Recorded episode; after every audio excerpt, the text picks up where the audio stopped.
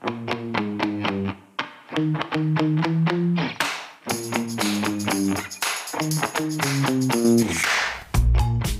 everybody. Sharyl Attkisson here. Welcome to another edition of the Sharyl Attkisson podcast on just the news dot com. I hope you'll check out all the Just the News podcasts. You can go to just the news dot com and see the list of them on the homepage. Today, we're looking at the soft on crime debate. We're talking to a George Soros-funded reform prosecutor, Steve Descano of Fairfax County, Virginia, and Washington, D C Police Chief Robert Contee.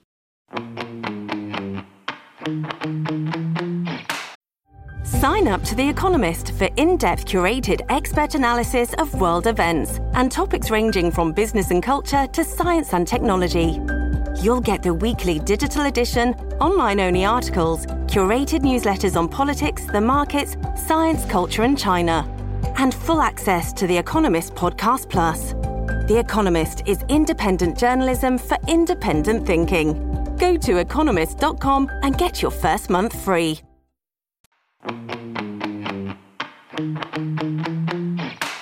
A recent poll found that the vast majority of American voters say that America's current violent crime wave is going to be a big factor in the upcoming midterm elections.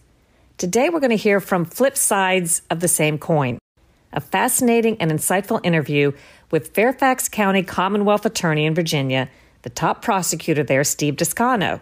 He's one of the dozens of so-called reform prosecutors elected in recent years across the country, instituting what many critics say are soft-on-crime policies that they blame for America's crime surge. You'll hear his side of the story. He makes a lot of great points. He and some of his colleagues were heavily funded by George Soros, the billionaire activist. I asked him about that, too. You won't want to miss it. But first, a different perspective from a man who's at ground zero.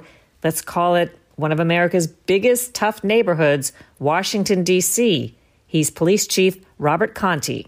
By the way, I began by asking him to comment on another interview I just done for my Sunday T V program, Full Measure, this week. The interview was with civil rights and community activist Robert Woodson in Washington, D C, who's working on internal solutions to the crime, drug, and poverty problems in America's poor communities. So the first thing Chief Contee is talking about is Robert, or Bob, Woodson.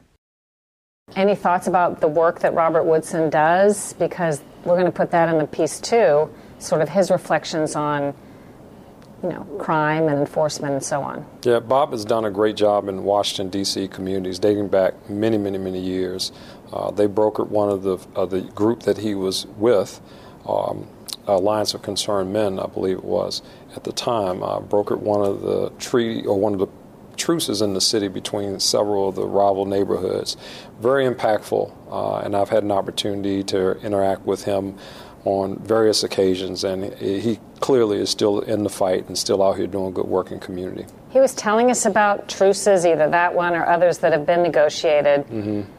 Is that where they're actually able to talk to the leaders in the communities of gangs or the people that are most influential and get them to stand down? I think it's it's more talking to people who have uh, influence in communities. D C is a little different from some other places, you know, organized gangs with hierarchy, not, but uh, certainly uh, crews or people who associate themselves through geography in terms of the neighborhood or music.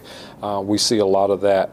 And there are certain people within those groups uh, who have influence over over the people who, who they associate with. Is there any simple way to explain why, if they can stop fighting and shooting for one hundred days, why that can't continue? Well, I don't think there's a, uh, an easy answer uh, to it. I think that people have to be committed to it, the people who are involved. I mean, these are people, obviously, um, in many cases, who care more about some of these individuals than they care for themselves. Uh, and that, that is unfortunate, but uh, I think that you have to be committed to this work. Uh, you can't just pop up in a neighborhood, I'm here, you know, do the work, and then just kind of go on. A lot of the people that I find ourselves dealing with are people who need intense um, interaction, engagement, you know, through multiple systems, uh, you know, be it, you know, things outside of law enforcement, but there has to be that continual continuous engagement, because uh, oftentimes what I hear from people that I talk to in community is that they feel, you know, abandoned by government or abandoned by um, people who are supposedly helping. And, you know, they work as long as they have a grant. Then after the grant is gone, they're no longer present in community.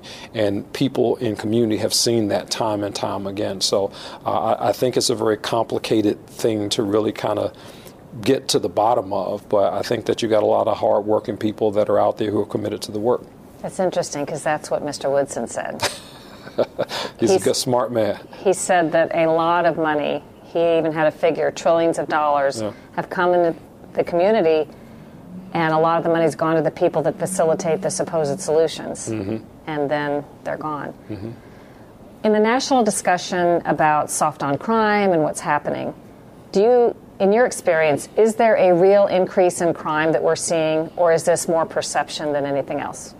No, I'm seeing it is definitely an increase uh, in crime uh, in communities, you know, all across our country. I, I, many of my colleagues, many of the other major city chiefs, you know, I'm in contact with, and they are experiencing these things in their in their areas as well. Uh, and I'm sure that, you know, there are a lot of contributing factors, you know, d- depending on where you are. It, certainly, as we talk about uh, policies that have been made over the years, uh, we think about the pandemic that we've come through, or that we're still in the midst of, actually. Uh, I think all of those things, um, you know, coupled with uh, bad actors not being held accountable uh, in, in, uh, in the ecosystem of the criminal criminal justice system, I think all those things have contributed to really what we're seeing now. If there is a trend that's happening across the country, even though there's different factors in every community, how could that be? I, I the pandemic aside, what else has happened all at the same time that could be impacting something in that way? Well, I think there's been a national narrative about how we deal with crime, um, or have we dealt with crime in the past to now, that we have tried to, we as community, we as a country have tried to course correct. You, we know that in the past that there have been, you know, tough on approach, uh, tough on crime approaches uh, to addressing crime uh, issues in community, whether it's uh, marijuana or, you know, low level crimes, you know, just tough on crime type policies. And, and there are people who believe that at that point, you know, the system went too far.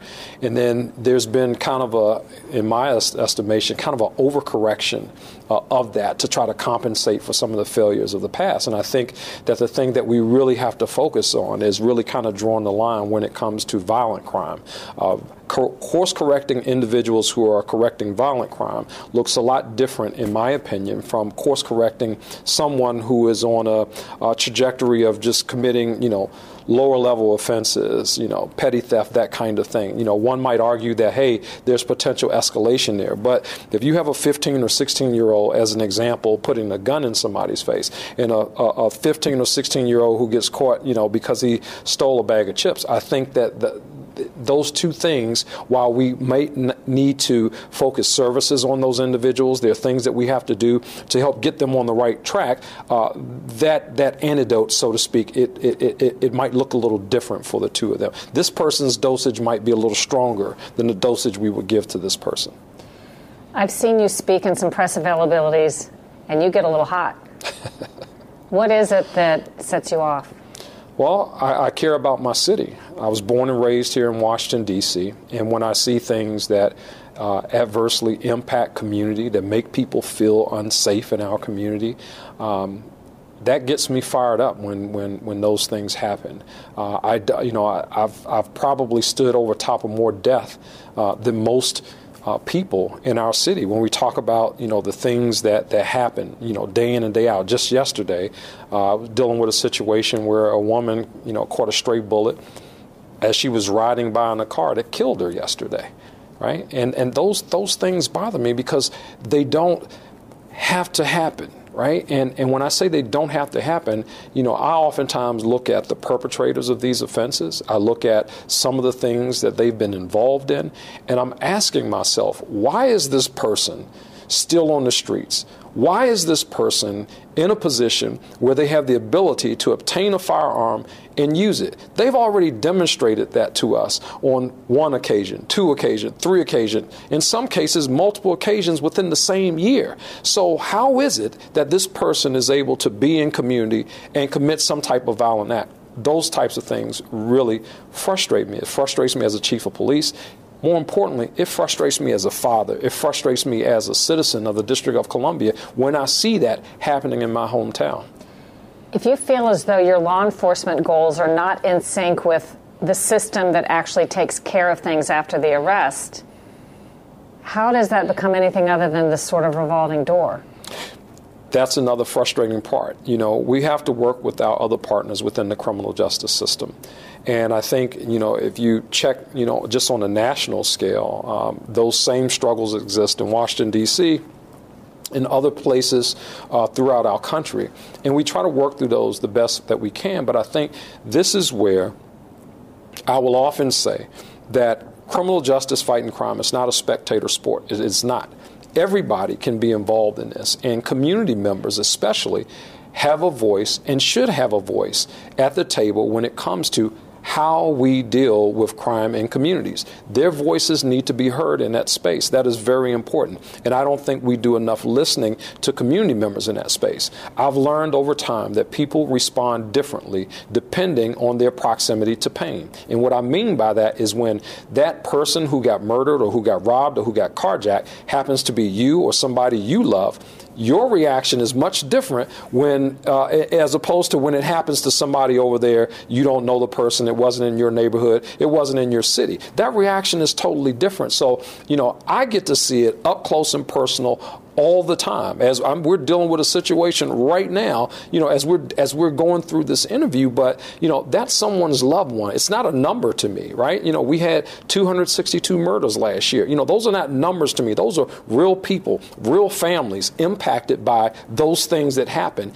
in community. And when community's voice, in my opinion, is not represented in the system that we are in, most people, most people, if you ask them, hey, you know, a person who pulled a gun and shot somebody, you know, like, yeah, that person being back out in, in, in community over the course of the next week or the next two weeks. I mean, most people like like that doesn't even make sense. Like that, that like that shouldn't happen. But most uh, some people will say, hey, well, like, you know, police, you know, why did you guys let them out? Well, you know, that, that, that's not the thing that, that that that I'm responsible for within the system. You know, there's been a lot of discussion about, oh, well, is this finger pointing? Is it this? Is it that? You know, I, I just look at it this way. You know, our our criminal justice system really on a national level, uh, it, it it it is it is you know it is sick right now.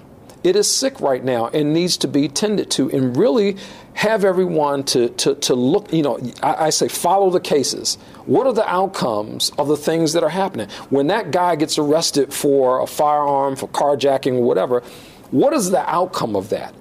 At the end of the day, what is the outcome? I certainly have a role in that. There are other partners who have a role in that in that space. But what is the ultimate outcome, which is the measure of how effective, in my opinion, we're being in community, uh, which is uh, uh, it's a measure of how effective we're being in community, how we're dealing with individuals. And are we really seeing what it is community members want to see at the end of the day?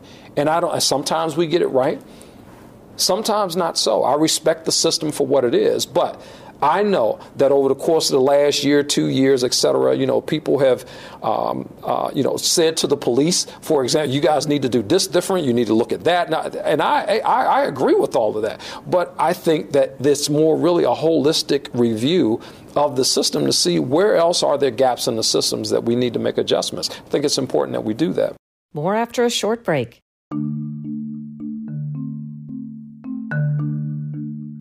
In today's increasingly managed information landscape, independent journalism has never been more important. Support factual reporting without the censorship by visiting Sharyl Attkisson dot com and click the Store tab. Proceeds from sales go to causes related to independent reporting, including the new ION Awards I'm sponsoring to encourage accurate, off-narrative, original reporting. Also, check out my bestsellers on this topic, Stonewalled, Slanted, and The Smear. And thanks for being part of the solution.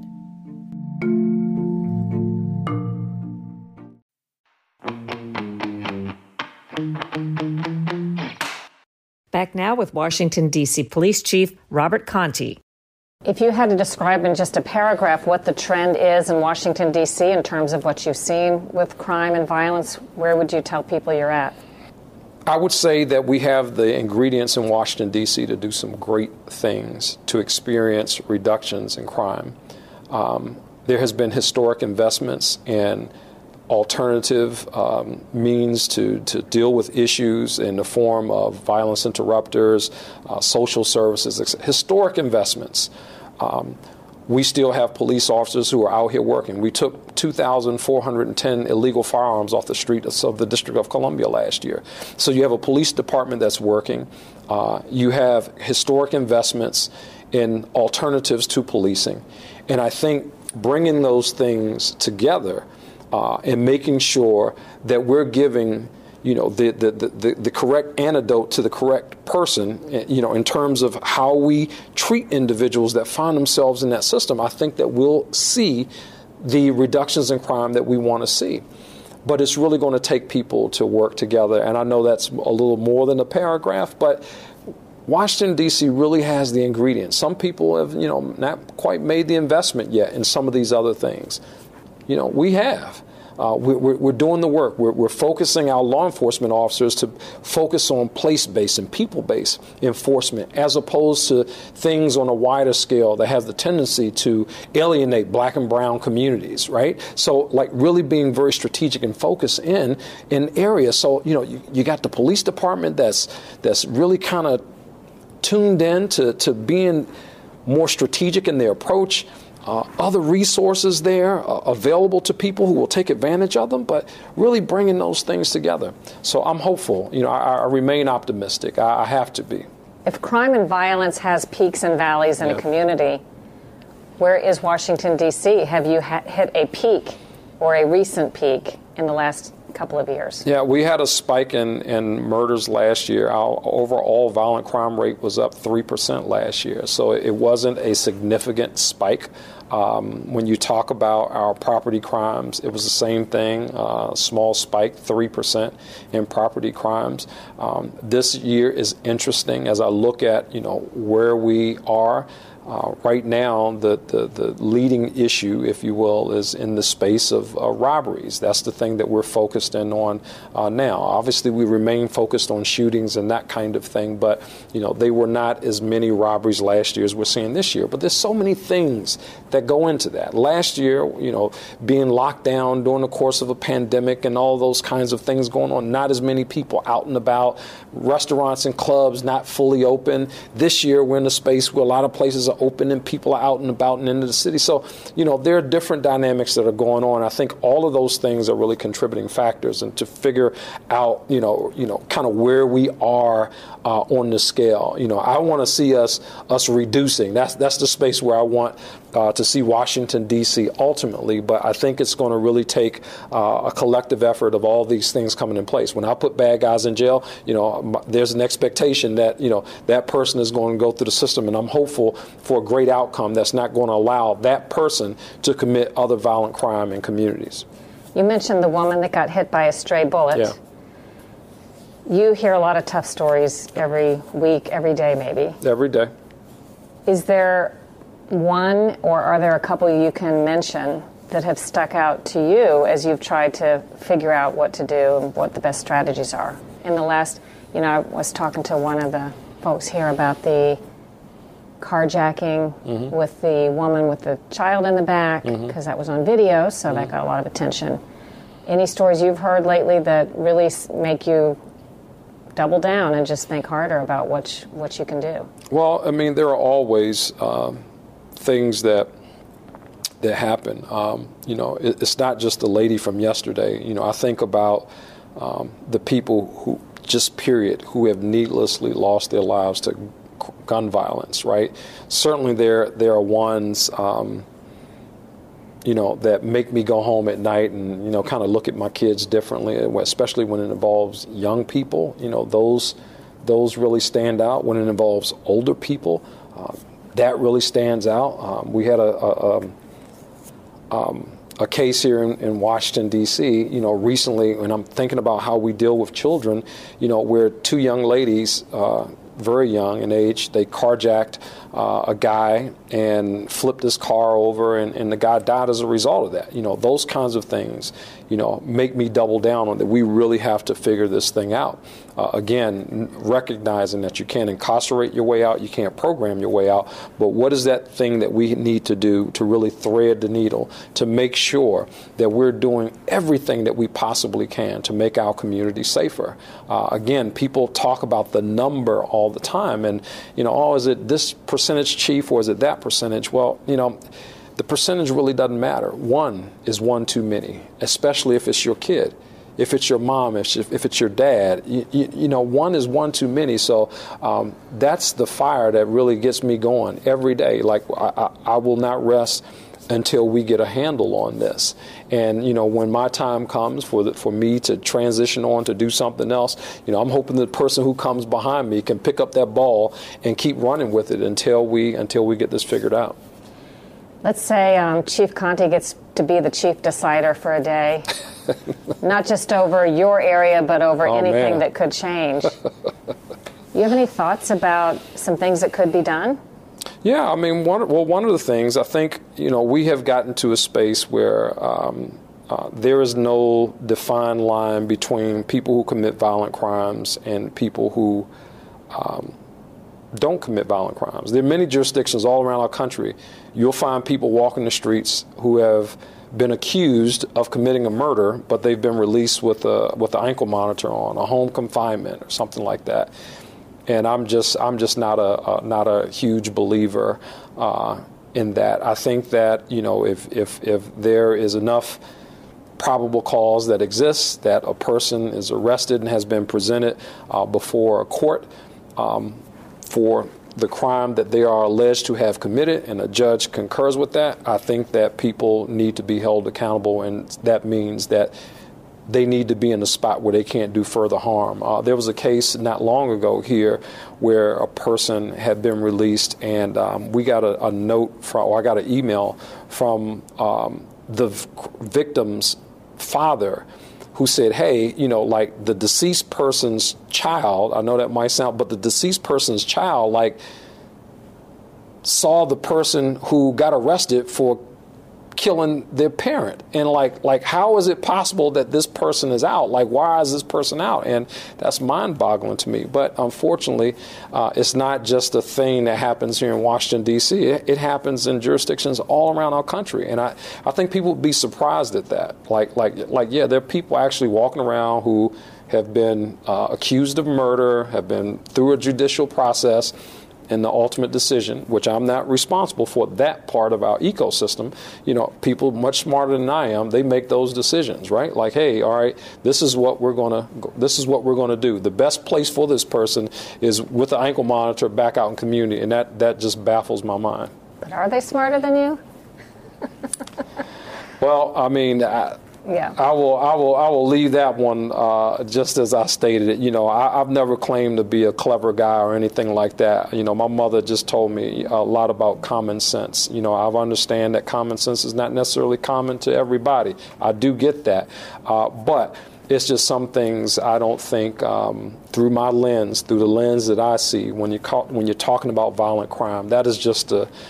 That's the thing that scares the hell out of people, and I think you have to be, you have to take a different approach to that. You know, people need to know that we are serious as a nation about this. When you commit a violent crime, there are consequences that are associated with that. And when I'm not talking about like in a COVID environment where the consequence may come three years, four years down the line, right? So right now, over the course of the last year or so, uh, you know, no cases being To- going totally through the criminal justice system.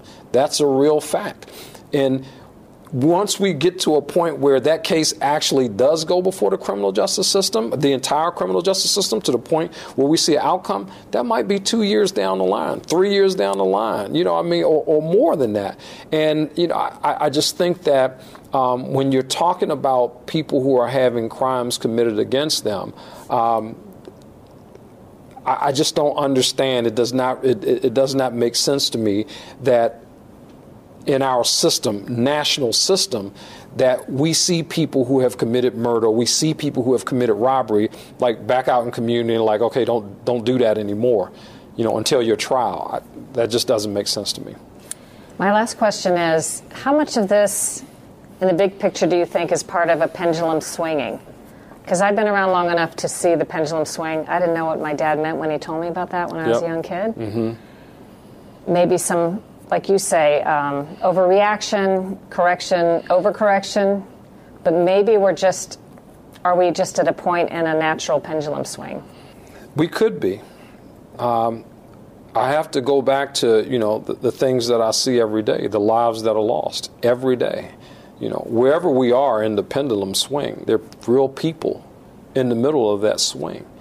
And I don't want my life or my family's life or or or anyone that's close to me, you know, like kind of viewed as um, not as important as the rights of somebody who would go in community and perpetrate like like this violent crime, right? That that like it, it to, to me that that that's that's bothersome uh, to me. I mean, the number of, of of family members that we try to, from the law enforcement side, you know, we really try to, you know, help them to understand our system. It's hard for people to really conceive, you know, when we're trying to explain this to them, why it is the way it is. But it's the system that we have right now. Right after a break, we will be back with Fairfax County Commonwealth Attorney Steve Descano. Acorns is an app that modernizes the way you manage your finances. It works in the background of your life by combining banking and investing into one seamless experience. Every time you get paid, Acorns can invest a piece of it. You can even get paid up to two days in advance, which is perfect for setting money aside and paying off your bills well before they're due. And every time you make a purchase on things like gas, groceries, or whatever, Acorns can round up your spare change and invest it into diversified portfolios that could grow over time. In fact, on average, Acorns users invest four hundred ninety dollars a year from their spare change alone.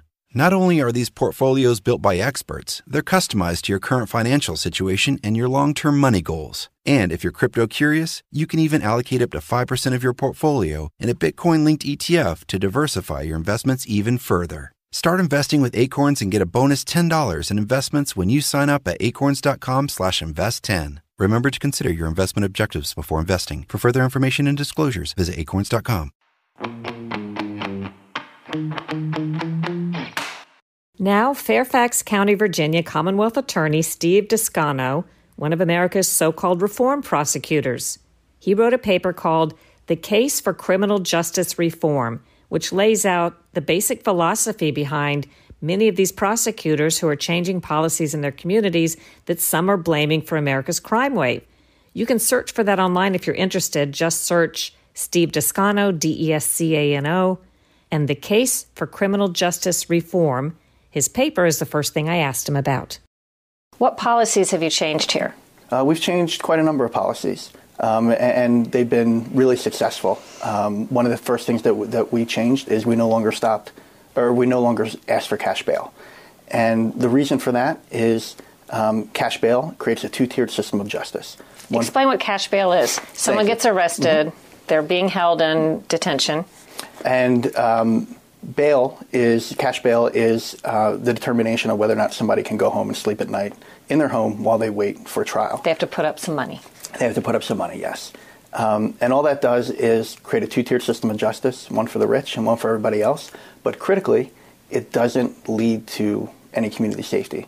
As a matter of fact, um, study after study has shown that cash bail penalizes poor people for being poor, but also leads to more crime, because just waiting in jail before you've been convicted of a crime simply because you can't afford the cash bail means that you're going to lose your job, you're going to potentially lose your house, you could lose control of your kids, um, and that just spins people out to more and more crime. Conversely, just because you can afford a cash bail doesn't mean that you aren't a danger to the community. So our philosophy is it shouldn't matter how much money you have. The dividing line is whether or not you represent a danger to the community. If you're a danger to the community, we want you to stay in jail as you await trial. If you're not a danger to the community, we want you at home, raising your kids, working your job, being a member of society as you await trial. So no cash bail doesn't mean a very dangerous alleged killer is going to be sent home to wait for trial. Correct. Cash bail, um, getting rid of cash bail does not mean dangerous people go out on the street. As a matter of fact, getting rid of cash bail, making it a binary decision on whether or not somebody's dangerous or not, really could keep a dangerous person inside, because what we've seen with cash bail is that sometimes judges try to chart a middle course, and they'll find someone that's dangerous, and instead of just holding them, they will allow them to go back into the community if they pay a certain amount of money, even though that amount of money doesn't have any connection to safety. Okay, cash bail, what other policies? Other policies that we changed, we really, really tried to um, treat kids as kids in our juvenile system. Um, and what I mean by that is we really, really try hard um, to not charge kids as adults except in the most exceptional circumstances. And that goes to community safety as well. Um, when you take a look at juveniles, what you have is a uh, brain development and maturity that is very, very susceptible to rehabilitation. And at the same time, our juvenile system has a wide array of rehabilitation options that are very, very successful. So we have the choice. If we charge them as an adult, we're going to treat them as an adult. They're not going to get services. They're going to be in prison. And they're going to come back to the communities, not having been rehabilitated and, quite frankly, potentially more dangerous uh, to their community. But if we treat them as juveniles, get them those services, it's very, very likely that they can get back on the right track, come out, be the productive members of society that we actually want. Anything else? Um, yeah. Um, we, we've done, we've done quite a bit. You can, why don't you bullet point a couple, and if sure. I want to, we can elaborate on any of those. Perfect. Um, we've worked really, really hard to get away from mandatory minimum charging. Um, we have really expanded on our diversion programs, trying to get at root causes of crimes instead of relying on jail. Um, and then what we've done is we've really tried to make an effort towards, wherever possible, um, avoiding felonization because of the the, the consequences Um, as they relate to job uh, opportunities and education opportunities in the future. Is this a coordinated strategy or plan that you work with a larger body or other attorneys around the country or the region? Well, every reform that I've made in this office has been responsive to the needs of Fairfax County. I really think that each community is different, and in many ways the role of the prosecutor is to bring the community's values into the courthouse.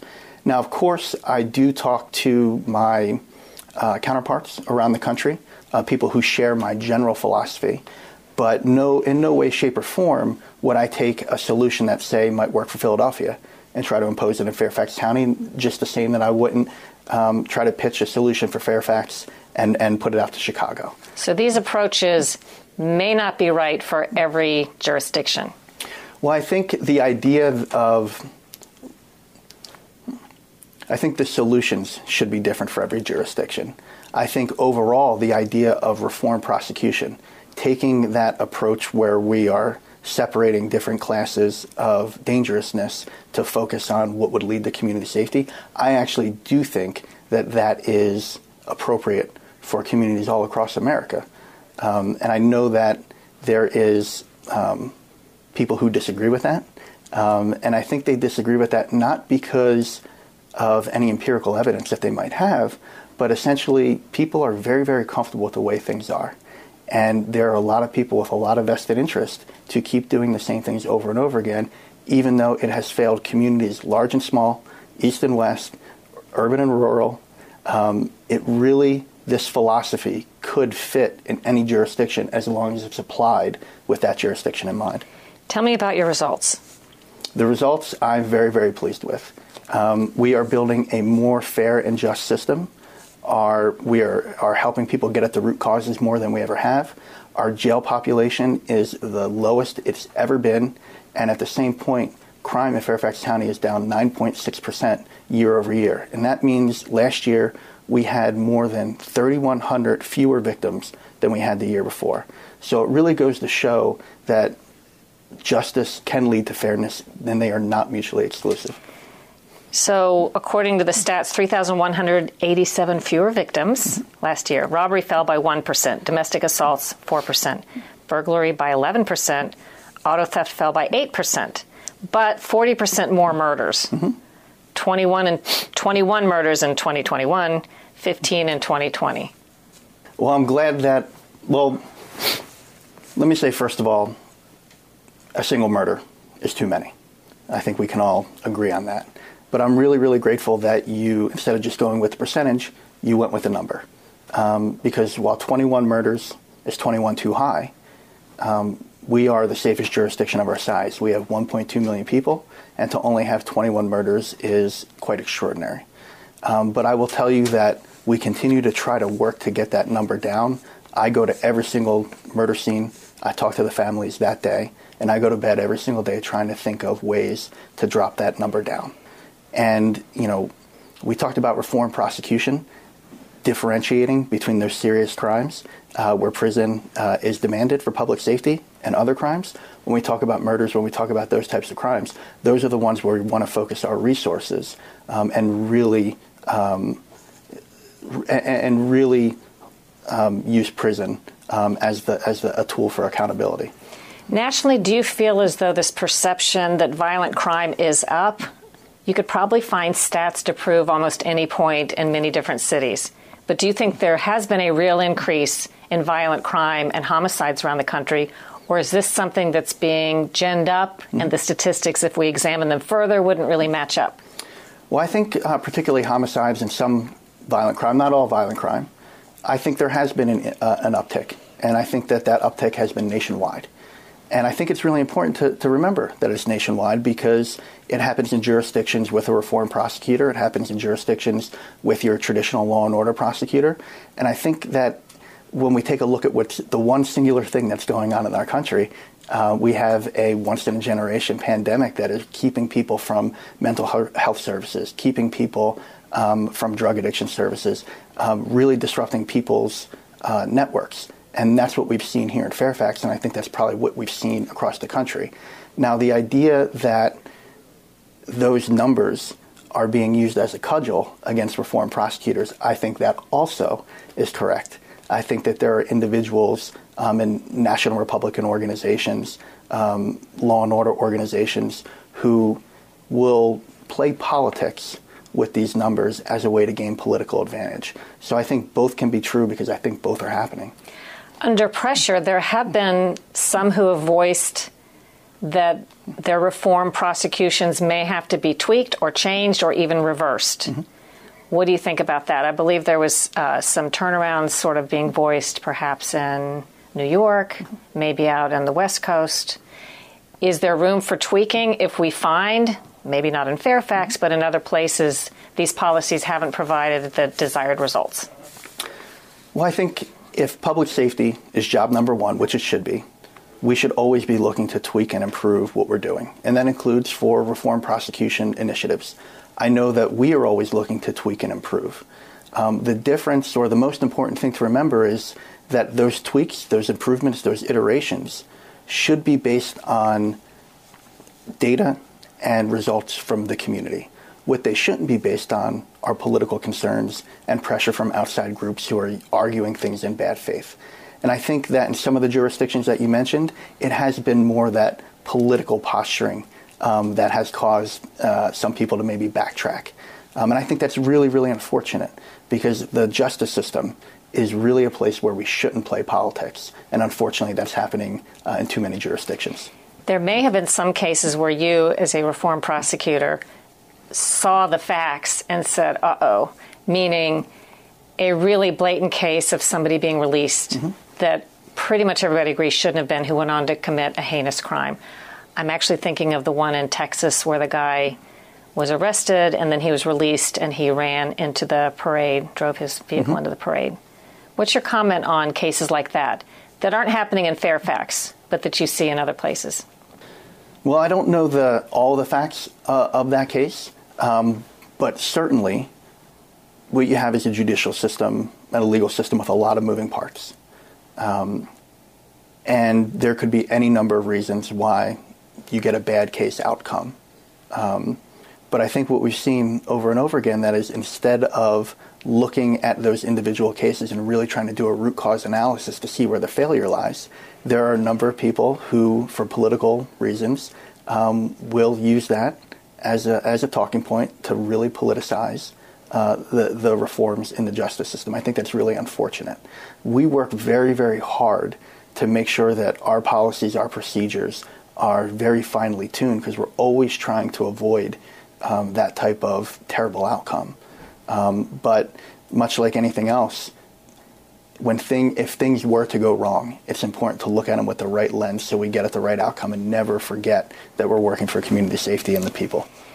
People from the outside, when they hear about these policies, sometimes it starts to sound like you're serving the criminal more than you're serving the community. We want to get them help. We want to figure out how to get them in a non-prison situation. I did notice, though, that every reform you mentioned, you tied to community safety. Mm-hmm. Can you explain that again? If people on the outside are looking and saying, we hired you to watch out for us, mm-hmm. not to watch out for the criminals. I think that some people, many people, have the, that misimpression that reform prosecution is all about helping uh, defendants. And it's really, though, about community safety. And, but in many ways, um, you improve community safety by helping defendants. It's important to remember that most of the people who go to prison, they're going to come back out to the community. And when you talk to victims and what they really want, they don't want to be victimized again. That's their prime goal, and that's my prime goal as a reform prosecutor. And we know studies have shown, real life experience has shown, a lot of times you put people in prison, their lives become worse, they become better at crime, they get more violent, their level of recidivism raises, and it just becomes a cycle of more victims and more time in prison. If we can arrest that by, of course, giving them help, trying to get at what ails them, it's going to have that effect that it's actually going to help the community. It's going to be more safer for the community, um, and it's going to stop people from being victimized again. So, yes, defendants are being helped, but they're being helped because of the service of community safety. Any idea how many reform prosecutors like you are out there in jurisdictions, you know, as a D A or a Commonwealth attorney? Uh, we are uh, a growing number of people, um, a growing number of prosecutors. Uh, we have some fairly large jurisdictions, um, but I think there's still a lot of growth left to, to be had. You know, one of the reasons why I took this job and ran for this job is because I saw a lot of the reforms in big cities. Um, where the movement took hold. But I've always believed that if it's going to flourish, it needs to start to run through the suburban jurisdictions, because suburban jurisdictions are the home of dog whistle, Willie Horton-style politics that people think have worked for decades and decades. And we re- people are now starting to see in the suburbs that the old approaches don't work, and they're not responsive to those type of Willie Horton Uh, politics anymore. So what we're trying to do is we are trying to be a model for suburban jurisdictions around the country, because I would like to one day give you an answer and tell you that, you know, we're fifty-five, sixty percent, seventy percent of the prosecutors in the country. What would you say you are now? I would say um, we're a, I would say we're a smaller number, but the places where we are have been elected um, are some of the most populous areas um, in the country. I can tell you that we have a small number uh, in Virginia, so to speak, um, or excuse me, I can tell you we have a small number in Virginia, for example, but we represent almost half of the population of the state. Can you define in a sentence or so what's a reform prosecutor? That's a good question.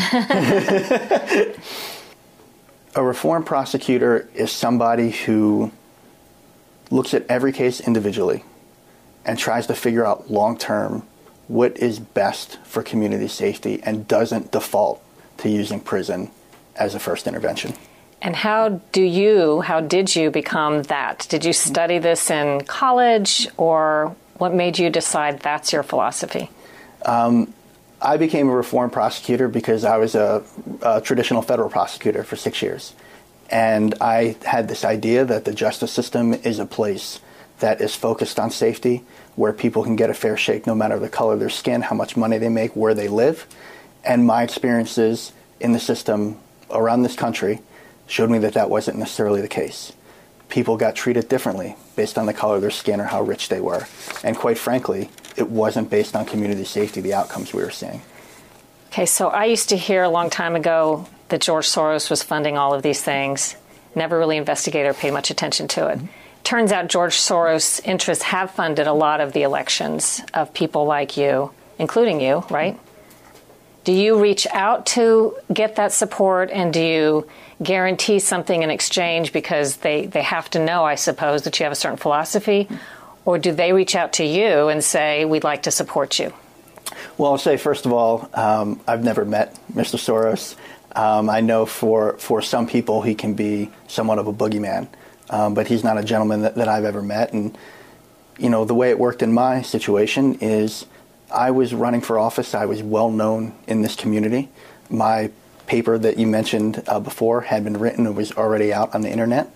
And I believe an organization that he that um, maybe funded through one of his foundations um, reached out to me um, because they saw that I had like-minded values from what they wanted to see out of our justice system.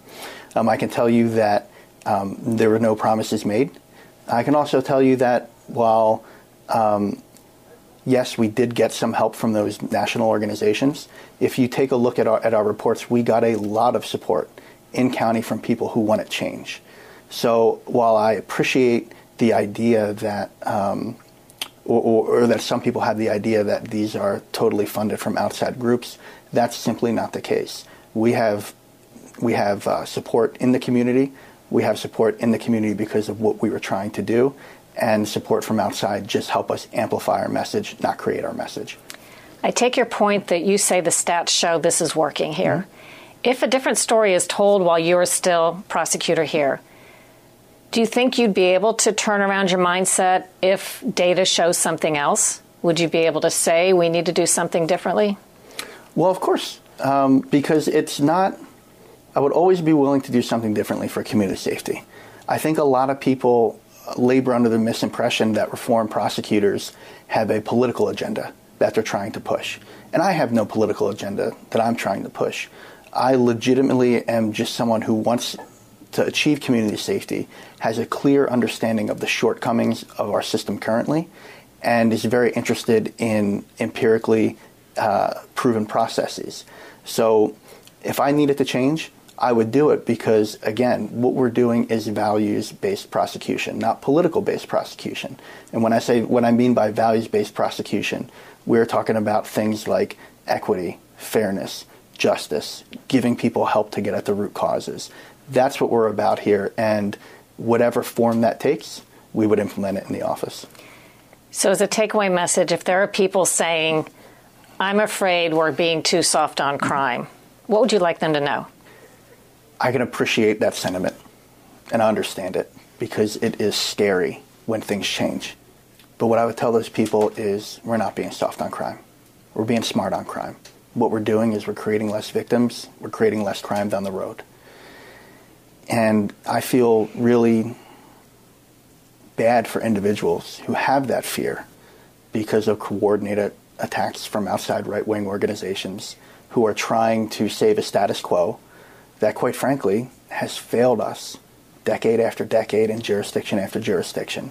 So I would ask those people, I understand the fear, but please give us some time. Take a look at the stats and just see that you're now living in a safer community than you had been before.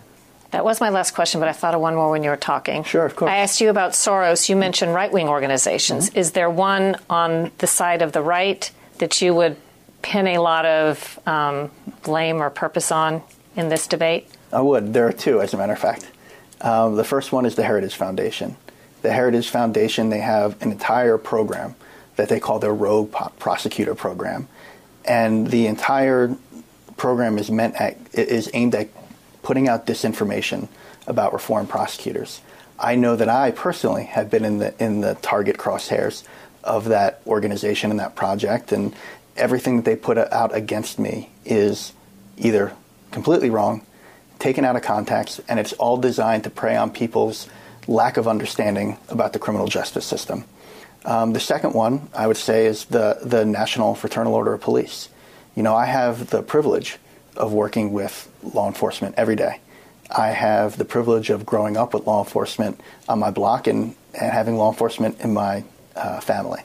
And I know that their values are my values in that they want to serve the community and keep our community safe. Um, but I feel that this organization, um, those aren't their values. They really uh, use the prestige that police officers have to launder far-right ideas, and they're doing that in service of the status quo.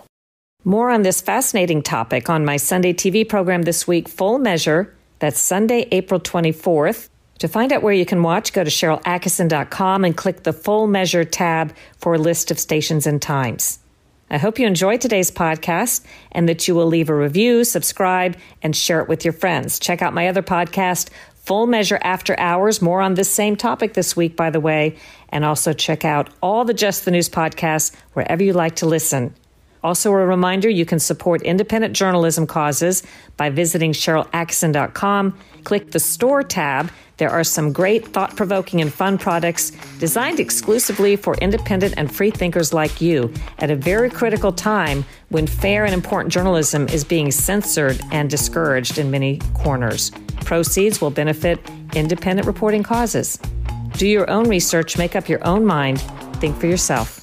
All right, folks, all of you know the story about my crick in my neck and how I bought a MyPillow a few years ago, and all of a sudden, my neck just healed up. In fact, the orthopedist couldn't figure out what the heck had John done. I, it was simple. I just bought one of Mike Lindell's pillows, and I all of a sudden found I wasn't sleeping right on my pillow. Mike's pillows did the trick. Well, guess what? He's done it again. He's got something new. He's now introducing his new My Slippers. You want the best slipper ever, the best foot experience late at night? Well, Mike has gotten, he took over two years to develop this. He designed it to wear this slipper indoor and outdoor all day long. It's comfortable, it's durable. It's made with MyPillow foam and impact gel to help prevent fatigue in the slipper. And it's made with quality leather suede. They look good, they feel good, they wear good. For a limited time now, Mike is offering fifty percent off his new My Slippers. You will also receive a free book with any purchase. The My Slippers are so comfortable that you'll want to get some for the whole family. It's a great gift, especially heading into springtime. So here, here's what you do. You go to my pillow dot com and click on the radio listener square and use the promo code JustNews. That's easy to remember, right? The promo code JustNews, and you will get deep discounts on all the MyPillow products, including the Giza Dream bed sheets, the MyPillow mattress topper, and of course, the MyPillow towel set. And don't forget, y'all want those My Slippers. You gotta have them, they're incredible. Here's another way you can take advantage of this. You can call eight hundred, nine five one, three seven one five and use the promo code JustNews when someone picks up. Call eight hundred, nine five one, three seven one five, use the promo code JustNews. Pretty simple stuff for the best slipper, sheet, pillow experience of your life.